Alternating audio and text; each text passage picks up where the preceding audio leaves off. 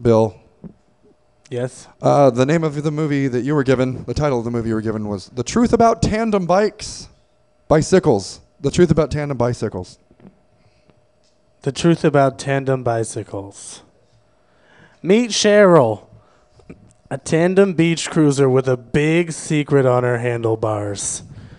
Cheryl is in love with Zeke, a rough around the edges unicycle from the south side of town. Unfortunately, having been raised in a conservative tandem household, she knew that her parents would not approve of her newfound love. So she decided to start dating Martin. Although he wasn't much to look at, Cheryl knew that his two seats and his four pedals would be just what she needed to keep her parents in the dark about Zeke. Follow Cheryl as she debates whether to continue living a lie with Martin to, appe- to appease her overly controlling parents or to follow the gears of her heart all the way back into Zeke's loving pedals.